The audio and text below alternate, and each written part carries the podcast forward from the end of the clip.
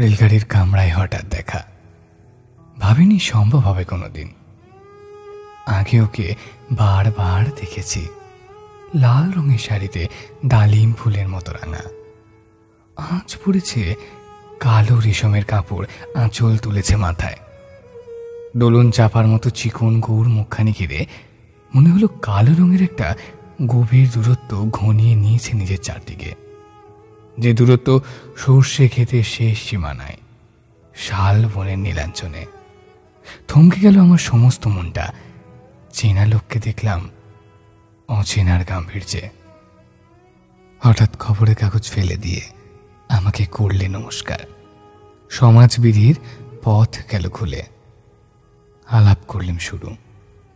কেমন আছো? কেমন চলছে সংসার? ইত্যাদি। সে রইলে জানলার বাইরের দিকে চেয়ে যেন কাছের দিনের ছোঁয়াচ পার হওয়া চাহনিতে।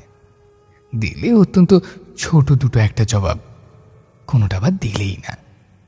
বুঝিয়ে দিলে হাতের অস্থিরতায়। কেন সব কথা?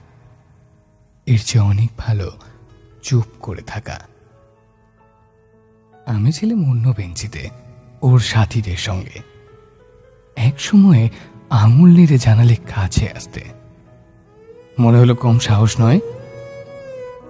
বসল মোর এক বেঞ্চিতে। গাড়ির আওয়াজের আড়ালে বললে মৃদুস্বরে, কিছু মনে করো না। সময় কোথা? সময় নষ্ট করবার। আমাকে নামতে হবে পরের স্টেশনেই।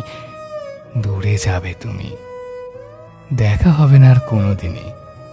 তাই যে প্রশ্নটার জবাব এতকাল থেমে আছে শুনব তোমার মুখে, সত্য করে বলবে তো?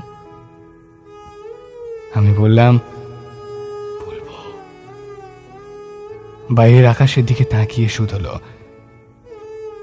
আমাদের গেছে যেদিন।